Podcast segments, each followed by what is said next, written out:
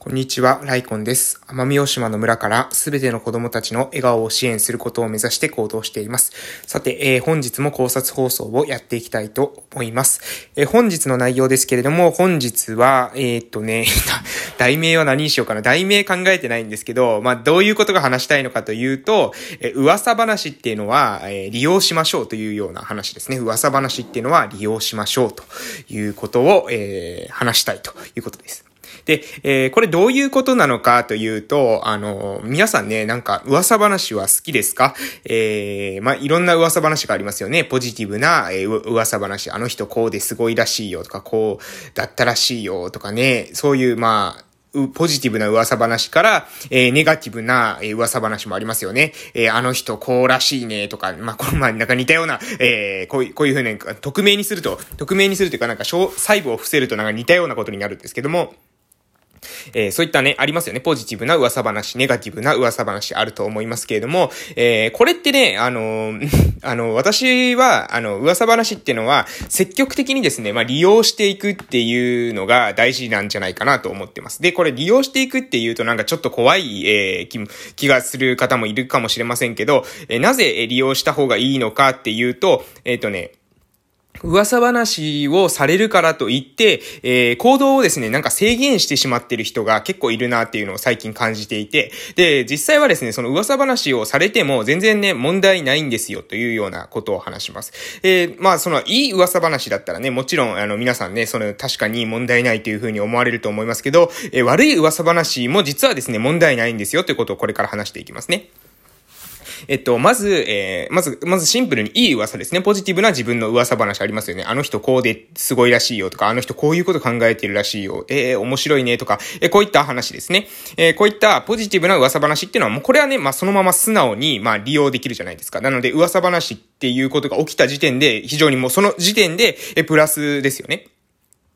なので、えー、これはそのまままあそのまま利用します。で、これは皆さんも別に、なんだろう、ポジティブな噂話を、えー、されていることで、によってですね、なんか、行動がですね、制限されるとかっていうことはないと思います。そ、そうじゃなくて、ネガティブな噂話の場合ですね、え自分の悪い噂とかがこう広がったら、え皆さんね、なんか結構ショック受けたりとか、ああ、もうこんなことするんだったら目立たなければよかった、みたいな感じでね、え、思う方おると思うんですけれども、私はね、そのネガティブな噂話であったとしても、え、何ですかね、何も、え噂が起きないよりは起きた方がいいというふうに考えています。で、えー、ネガティブな噂話の場合は、えー、結構ですね、こう、バーっと広がるんですよね。まあ、人の噂って、やっぱりポジティブな噂話よりネガティブな噂話の方が拡散力が、高いんですよ。これはね、えっと、何かの、うんと、本でね、見たこともあるんですけども、ネガティブなエネルギーの方が人ってこう、広まるの強いんですよね。あ、広まる速さって速いんですよ。これって昔のことをよく考えればわかると思うんですけれども、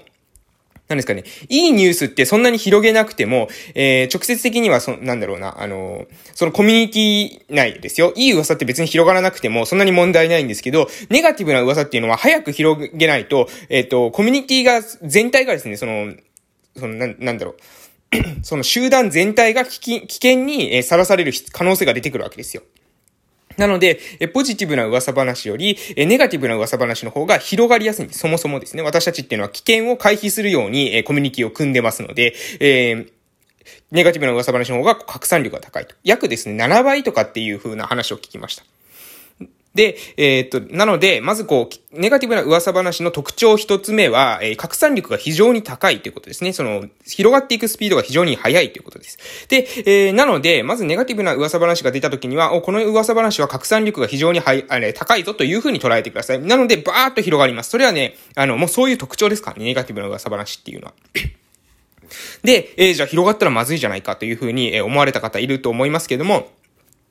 え、これがですね、本当に自分が悪いことをしているネガティブな噂話だったら確かに、え広がったらまずいです。えそれは、えっと、もう最初からそういうことしないでくださいっていうだけの話なんですけど、そうじゃなくて、え自分がね、自分はちゃんと、その、なんだろう、まあ、えビジョンを持ってやっていた。自分は自分のその生き方に恥じないやり方をしていたっていうことにもかかわらず、それを誤解されたとかっていうことによってですね、ネガティブな噂話が、え広がってしまうことってあるんですよ。で、え実際にですね、それが広がったら、えその場合はどうするのかというと、えー、その広がって、一旦ですね、こう、しっかりと広がって、で、ちょっとほとぼりが冷めたくらいに、一気にですね、本質を伝えてひっくり返すっていう方法が使えるんですね。これ、使ったことありますかね、皆さん？どうかわかりませんけど、私はね、結構ね、使って、使ったことあるんですけど、あの、一旦ですね、ネガティブな噂でも構わないんですよ。えっと、噂が立たないより噂が立っている方がいいので、まずはその、バーっと広げるんです。バーっと炎上するんです。簡単に言ったら。炎上して、バーって広げた後に、その炎上っていうのはいつまでも燃え続けませんよね。えー、あれ、あれも一緒ですよね。なんか、火事も一緒ですよね。燃えるものがなくなったらもう消えるしかなくなってくるじゃないですか。だから燃えるだけ燃やしたらですね、ずっと燃え続けるってことこれないんですよ。えー、テレビの、なんだろう、あの、炎上してる人ってたまにいますよね。その不倫騒ぎとかいろんなことありますけど、不倫しろって言ってるわけじゃないですよ。でも、あの、そういうやって燃え上がったものって、いずれ必ず、その、冷めていきますよね。それと同じで、いくらですね、その時その時っていうのにすごい叩かれたとしても、みんなってそんなに、そのずっと、え、叩き続けるほど、そこに興味ないんですよね、本当は。何か叩きたいっていうだけで、何かその、えっ、ー、と、噂話がしたいっていうだけで、実際にはその噂話にそ、さほどですね、興味はないんですよね。なので、え広がった後に、ある程度広がったら、一旦ですね、絶対落ち着くっていうフェーズが来ます。で、その落ち着くっていうフェーズを待たずに、なんかいろいろなことを話してしまうと、え結構ね、あの、誤解を解こうとして余計誤解されるっていうですね、デススパイラルに入っていきますので、え誤解されてる時はね、いいんです。別にね、誤解されてても。だってそれ誤解ですから、誤った解釈が誤解なので、え別にですね、自分の、は、あの、自分の中では、えー、何ですかね、論理が通っていれば、誤解されてもね、構わないわけです。それでバーっと広がったら、そのほとぼりがちょっと冷めたくらいに、えー、本質を伝えてですね、えー、ひっくり返すことができるんです。で、えこれもですね、この時も、あの、全部をね、ひっくり返す必要はないです。あの、えっとですね、なんていうのかな。えー、ひっくり返した方がいい人だけひっくり返せばいいです。これわかりますか？言ってる意味。なんでかっていうと、